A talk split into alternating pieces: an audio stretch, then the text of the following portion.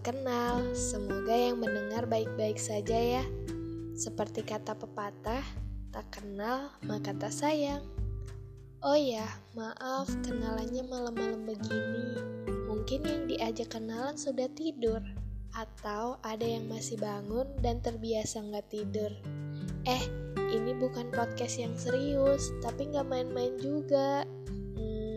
Tapi ini adalah podcast yang main-main tapi sedikit serius.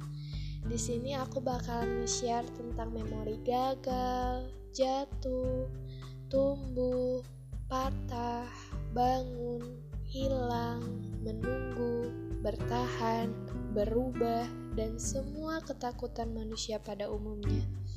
Dan di sini akan ada banyak hal yang ingin aku ceritakan supaya yang jauh bisa dekat, supaya yang gak kenal jadi tahu, dan yang sudah tahu bisa semakin kenal.